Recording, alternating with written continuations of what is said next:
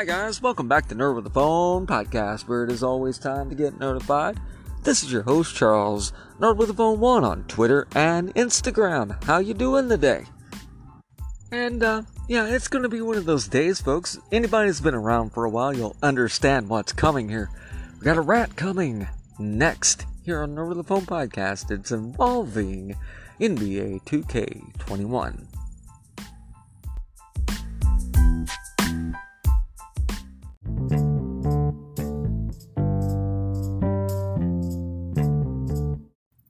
Okay, and welcome back to the show. We are talking NBA 2K21 and NBA 2K in general here on this episode of Nerd with a Phone podcast. Get nerdified. That's what time it is. So, huh, normally it would be, but this is a rant, folks. We got a rant going down here. Alright, so, you know, uh, the 2K community, if you've been involved with that scene over the last decade or so, uh, they are very, we are very proud of the fact that um, we took out uh, the EA Sports version of basketball um, and made ourselves a nice little niche over here with the NBA 2K series. Um, it's been a very fan driven franchise, and um, the players have been heavily involved in making this series the hit that it is. But this is going to be a, you know, a different kind of discussion that we're having here, and thank you for tuning in today, by the way. Oh man, got some time to kill. We just had to bomb my apartment for bugs and uh, so, freed up some time making episodes, and that's what I'm doing right now. Alright, anyway, basically, my my list of grievances and complaints with the NBA 2K series, um, it basically does begin and end with the entire monetization of the franchise. And I, I understand that 2K makes billions, billions, if not trillions, with a T, off of the microtransactions. But, uh, you know, they have completely broken the game now. They have completely broken it. Because if you download the uh, 2K21 demo and everything, um, you know, and you're trying to test your build for your character, um, for your player, I should say, um, they have completely changed the way the shooting mechanics work. And um, in previous irritations, this uh, was just an um, annoyance. But now, um, it, it's gone to this back and forth meter uh, goes uh, right to left, and uh, you have to stop it on the dime. And anybody that's played um, PGA Tour golf and everything, um, imagine uh, the old school PGA Tour golf, like NES Genesis kind of thing, where it goes back and forth, and then you have to stop it on a dime. That's what they have done with the shooting mechanics on this thing, and um, the paid tiers are still there. Meaning that uh, this has essentially become like playing the lottery for shooting. And, um, yeah, or a dice roll, and I'm not exactly sure I'm fine with that.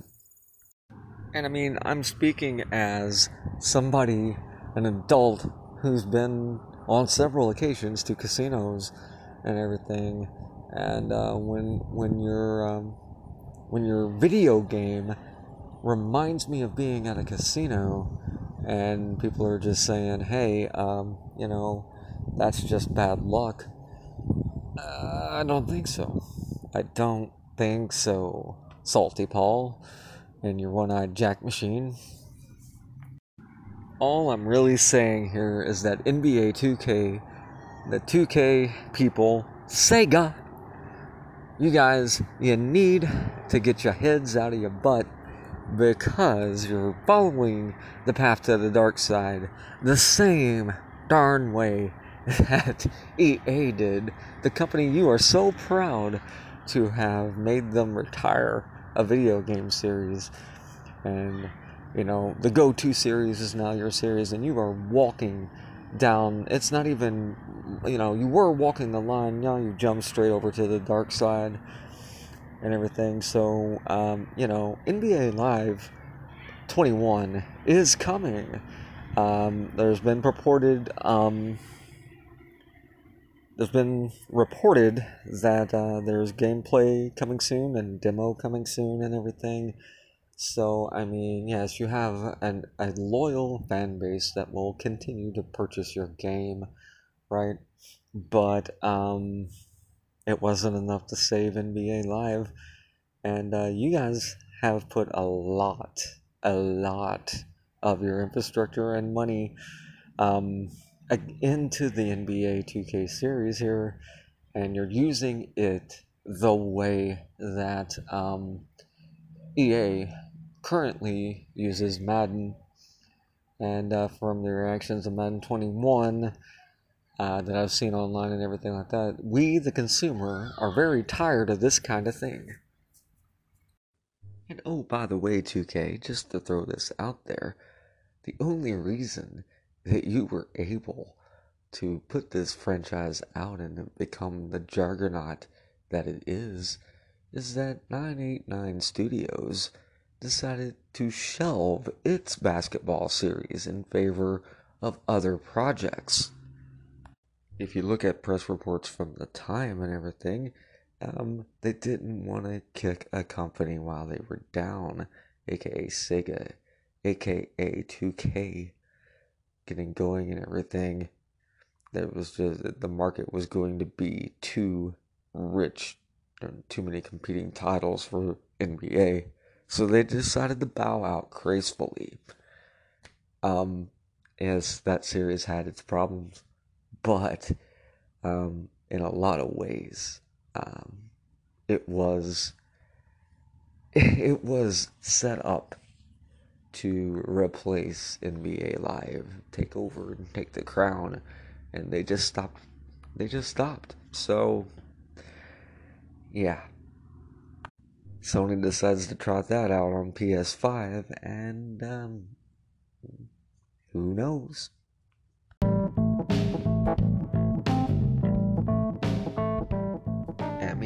This is just meant to be a friendly reminder to 2K that, um, you know, you're not infallible and there was a champion before you in NBA Live and um, a hot up and comer from 989 Studios that just bowed out.